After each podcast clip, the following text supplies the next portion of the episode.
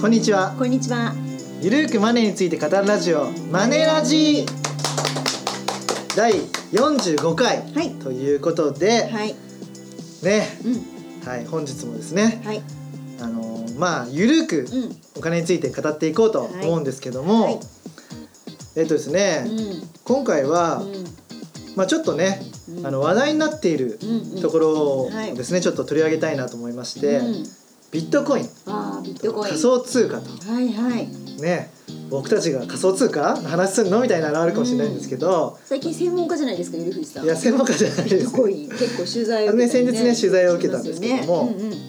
まあ、ちょっとね、あの、はい、仮想通貨ってなんだろうとか、うんうんうん、ね、ビットコインの連日すごい上がってるの で, で、ねね、注目している方も多いと思いますので、うん、まあ、ちょっとねビットコインとはそもそも何なのかっていうところと、うん、はいはい、まあ、じゃあビットコインって投資するとしたらどうすればいいのかとか、うんうん、はい、まあ、そんなところもね緩くね、うんうん、ちょっと語っていこうかなと思います。はい、はいはい、じゃあ今日は専門家ゆりふじさんに聞く私が聞く感じですかね。はい、生徒役で聞く感じで、はい、はい、いければなと思いますけれども。はい、じゃあそもそもね、あのビットコインって何ですかっていうところから。あー、はい、なるほどね、うんうん、まあね、えーと、ビットコインっていうのはですね、まあ、ビットコインと仮想通貨って、うん、まずその関係性なんですけども、うん、まず仮想通貨っていうのがまずあって、はいはい、そのうちの一つがビットコインなだけなんですよ。うーん、はい、で仮想通貨っていうのは日本で呼ばれている名称で、うん、世界だと暗号通貨と、うんうんうんうん、あのね、暗号っていうのはクリプトカレンシーっていうんですね、暗号通貨、はい、うん、って言われていて、だから仮想通貨って呼んでるのは日本だけですね。でそのうちの一種がビットコインということですね、うん、なるほど、はい、うんうん、で、まあ、仮想って言ってるわけだから、うん、目に見えないわけですよ、うん、はい、ネット上で流通しているお金のことなんですよね、うん、はい、で金融と アイティー を、まあ、融合したフィンテックサービスの一つでして、はいはい、うん、でこのねビットコインというのは日本の円だったりアメリカのドルと交換することもできると、へー、うん、ほうほう、でこの通貨で買い物もすることもできると、おー、ね、ビットコインの仕組みの話をしちゃうと、うん、まあ、ちょっと難しくなっちゃうんでね、うん、簡単に言うとね、ブロックチェーンっていう、聞いたことありますか？聞いたことありますね、はいはいはい、ブロックチェーンっていう技術を使って、はいはい、全てのお金のやり取りを記録してるんですよ。ブロックチェーンっていうのは何かというと、ブロックの一つのブロックの中に取引の記録を入れるんですね、はい、でそのブロックをどんどんどんどんこういうふうに鎖のようにつなげていくからブロックチェーンっていうんですよ、はいはい、なるほど、はい、でそのお金のやり取りが入っていて記録ね、記録ね、その記録がずっとつながっていると、うん、はい、でね、つまりどうしてるかというと、この技術は世界中のみんなでそのブロックを作っていってる、うん、そんなイメージです。え、どこで取引してんの？じゃあ取引はもうネット上です。うーん、ネット上 で,、うん、でその取引が行われたねっていうのを、はいはい、世界中のみんなで監視管理してるんですよ。へー、うん、そうそうそうそう、でここのところあの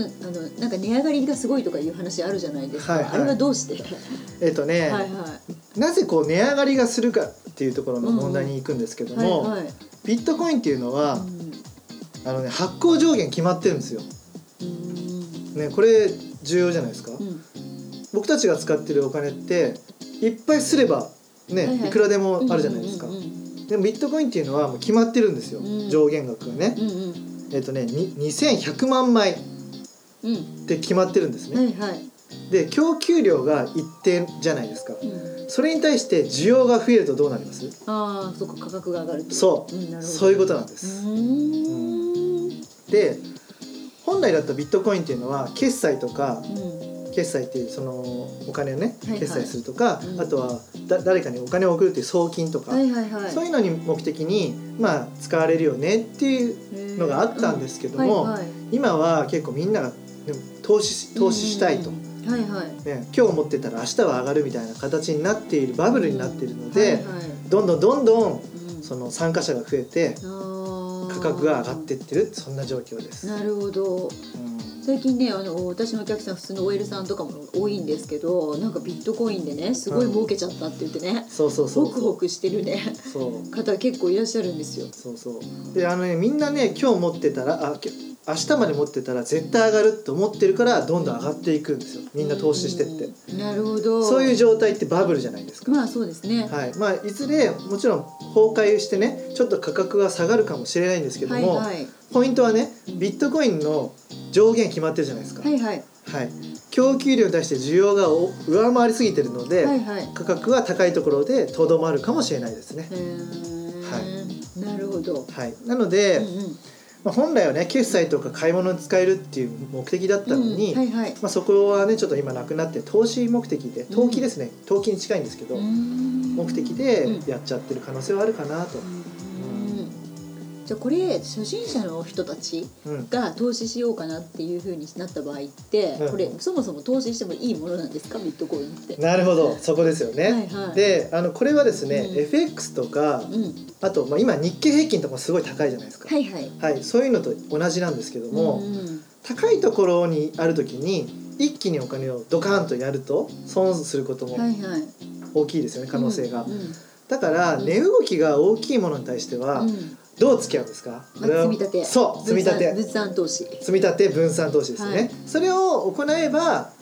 まあ投資先としてはありかもしれないです。うん。うん。でちょこちょこ買っていくってこと。だからね、まとまった金額っていうよりも少額で、はいはい、積み立てで、はい、で分散もすると。でこの分散っていうのは、うん、仮想通貨っていうのはビットコインだけじゃないんですよ。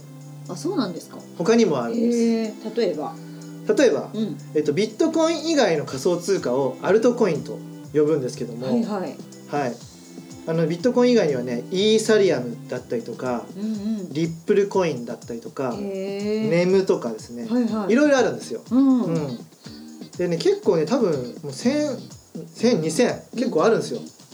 うん、あそんなにあるんですか。もっとあるかもしれないですね。へもうこうしてる間ににことかさんこ作られてるそんな状況です今仮想通貨というのは、えー、そうなんだ。そうなぜそうなるかっていうと、はいはい、ビットコインがどのように作られているかっていうプログラムが公開されてるんです全世界に。へー。だからそれを読み解いて、はいはい、ある程度できるエンジニアがねやれば誰でも作れるんですよ。へー、まあ、そうなんだ。そうあのねにチャンネル発祥のモナコインっていうのがあったりとか。へー。そうそういうのがあったりするんですよ。で結構ねモナコインって人気があって、うん、買われたりするんですけど、へー、もう仮想通貨ねすごいたくさんの量があります。そうなんですね。まあでもね今後多分統合はされていくでしょうね、うんうんうんうん、今はな、ね、そうバブルみたいになってるので買えば儲かるかもしれないみたいな、そうなんですよね。うーんう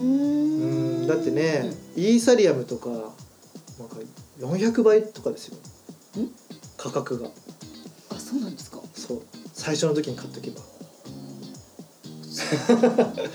じゅうまんえん買ってたらよんせんまんとかそういうことになってる。そんな状況なんですよ。家買えたね。だからだから名もない仮想通貨に今から投資しとこうみたいになっちゃうんですよ。あまあねでもやっぱり夢見ちゃうよね。そうでそのね通貨が将来使われるかどうか大きく飛躍するかしないかっていうのは、うんうん、もう博打じゃないですか、まあ、だから投機とも呼ばれる。なるほど。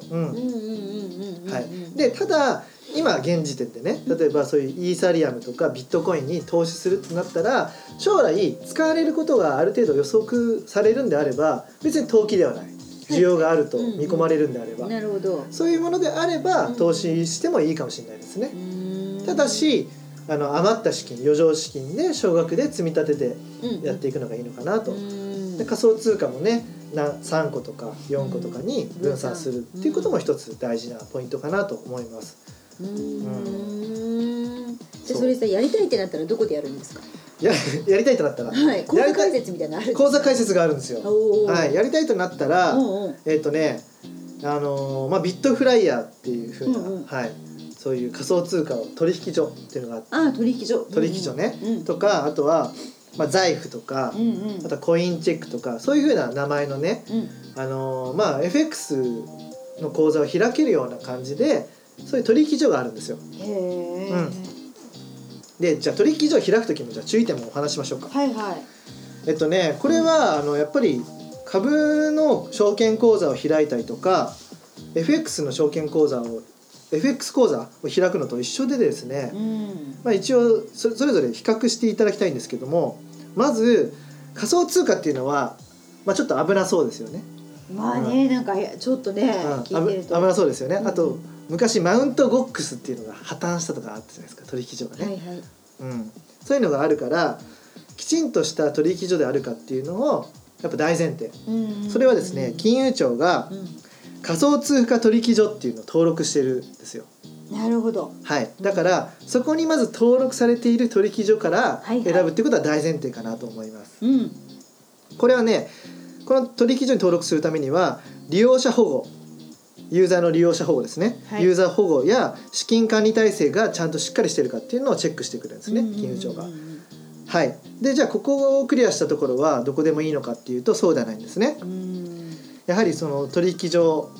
を運営しているのは、まあ、会社ですよね、株式会社なんとかとかあるわけなんで、はいはい、そこがしっかり経営しっかりしてるのかとか、うん、資本金がねあるのかとか、うん、うん、あとはユーザーの、ね、数がないと取引がたくさん成立しないですから、うんうん、取引量の多さっていうのが必要ですかね、はいはい、うん、あとユーザー数が多いかとか、はいはいはい、あとはね手数料が低いかどうかとか、うんうん、手数料はね各社によって変わっていくんですよね、うん、うん、あとはねやっぱ仮想通貨はネット上の通貨なんでセキュリティがしっかりしているのかとか、うんうんうんうん、うん、はい、あとはね、うん、えー、と取扱い通貨っていうのも取引所によって異なっていくんですよね、うん、ビットコインとあとはなんかビットコインキャッシュとかという、ね、はいはい、限られた通貨だけじゃなくて、うん、他にもリップルとかネムとか、うん、はい、イーサリアムとかっていう通貨も取引したいわっていう時はそういう通貨を扱っている取引所がいいのかなと思います、うん、なるほど、うんうんうん、あとは使いやすさですね、使いやすさ、うん、最後はまあ評判口コミも一応見といてねっていう感じですね、はいはい、へー、なるほど。そうまずね仮想通貨取引所って調べると出てくるのがね、うん、じゅういっしゃだったかなと思うので、はいはい、その中からまずは選んでもいいのかなと、はい、うん、今ねじゅうさんしゃになるかもと言われてるんですけれども、はい、うん、でそのじゅういっしゃの中には、うん、今現在 エフエックス で名を馳せている会社が登録されているたりします。あ、そうなんですか、うん、へー、マネーパートナーズとかも入ってたかな、はい、はいはいはい、なので、うん、まあ、そういったところもあのチェックしていただいてもいいのかなと思います。なるほど、うん、へー、あ、あと、はいはい、なんか最近なんかなんだっけビットコインの分裂とかっていう、あ、それもなんか話題になってたと思うんですけど、はい、それはどういうことなんですか、分裂っていうのは。ちょっとね技術上の問題なんですよ、一言で言ったら、うんうん、ビットコインっていうのは、うん、一つのブロックに取引を記録するって言いましたよね、はいはい、うんうん、でそのブロックっていうのがサイズ決まってるんですよ、いちメガバイト、はいはい、ビットコインはね、うんうんうん、でそのブロックサイズをいちメガバイトっていうのを変わらずに詰め込んでいたんで、どんどんどんどん取引が増えてくるとそれだけで収まらなくなっちゃいますよね、うんうんうん、だからね送金遅延の問題っていうのが出てきちゃったんですね、あ、はい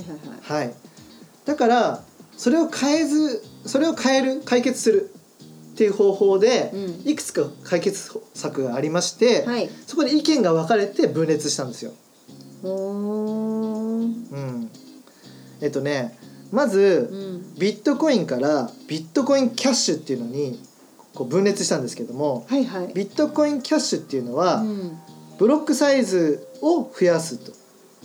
いちブロックに含むことのできるデータ量を増やすっていう方法なんですよね、うん、はい、で、まあ、ビットコインっていうのはまずとりあえず現行のままっていう感じで、はいはいはい、そこでまず分裂が起こったということですね、はい、うん、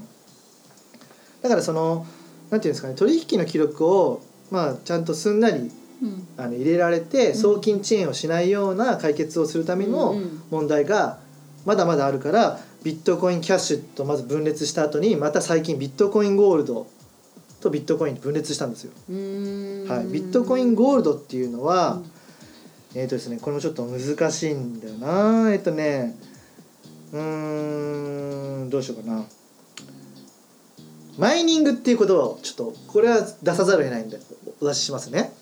あのねビットコインって金に似てるって言われるんですよ、金、うんうん、金っていうのは採掘しますよね、はいはいはいはい、で採掘して見つけた人がもらえるじゃないですか、うん、ビットコインっていうのもその取引がちゃんと正常にやってるかっていうのをこうパソコンでね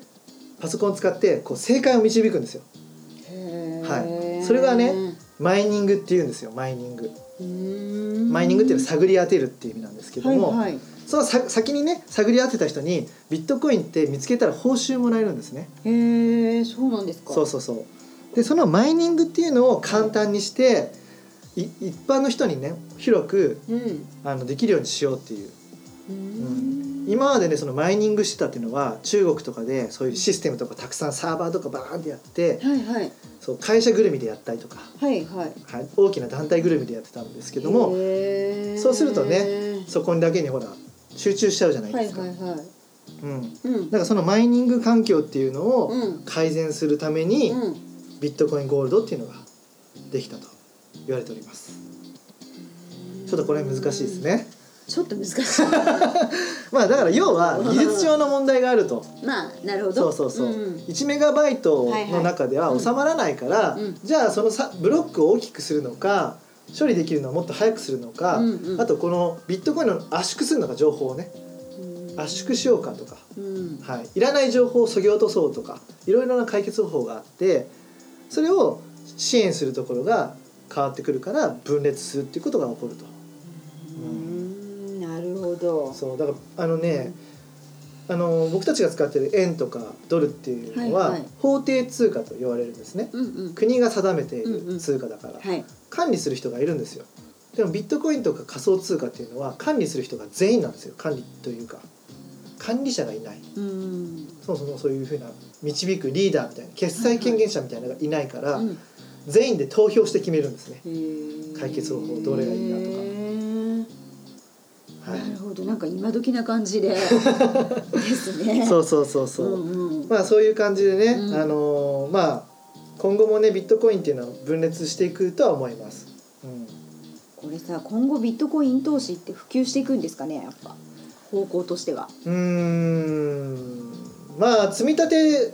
でのビットコイン投資っていうのは普及する可能性は高いかなと、うん、まあビットコインというか仮想通貨の積み立て投資、うんうん、はいはい、うん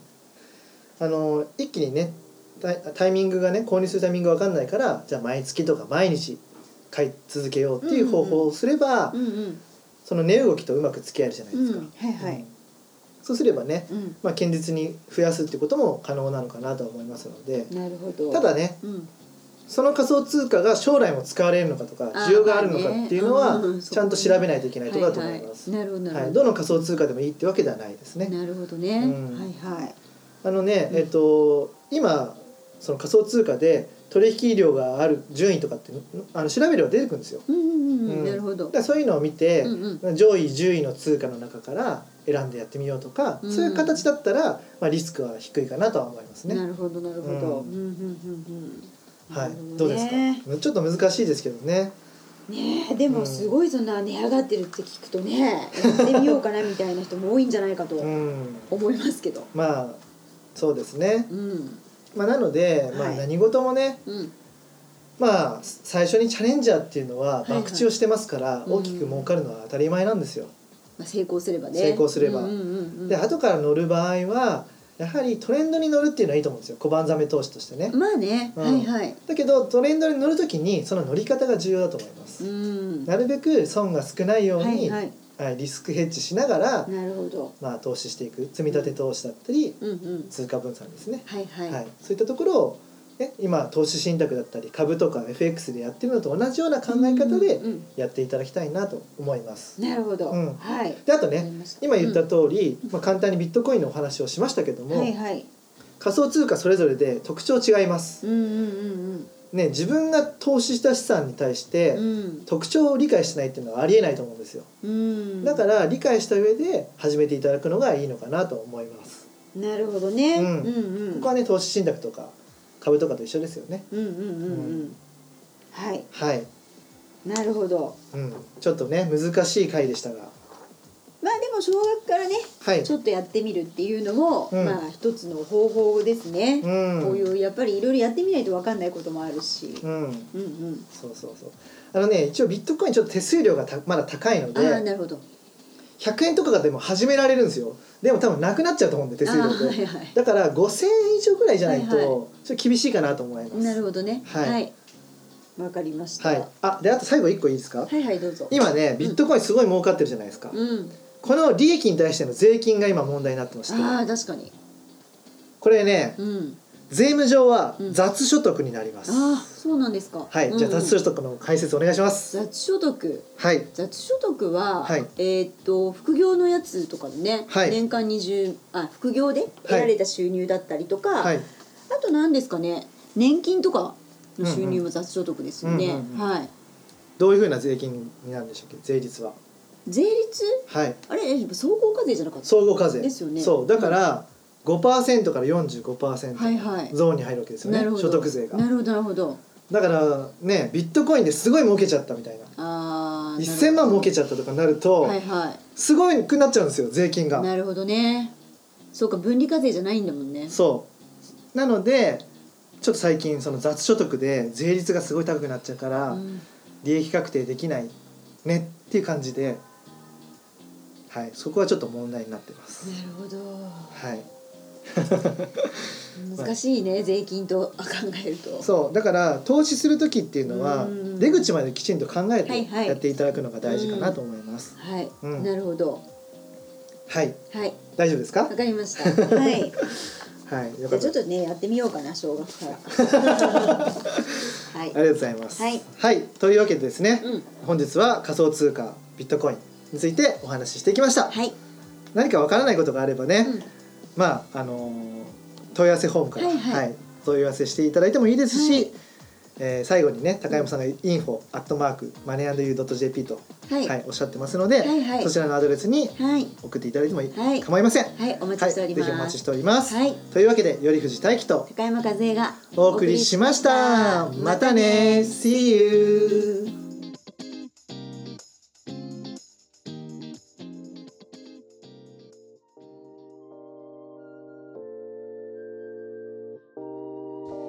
この番組では皆様からのご意見ご感想をお待ちしております。宛先は インフォ アットマーク マネーアンドユー ドット ジェーピー インフォ アットマーク モネーアンドユー ドット ジェーピー までお寄せください。この番組はマネー&ユー頼藤大輝、高山和恵制作、リベラミュージックでお届けしました。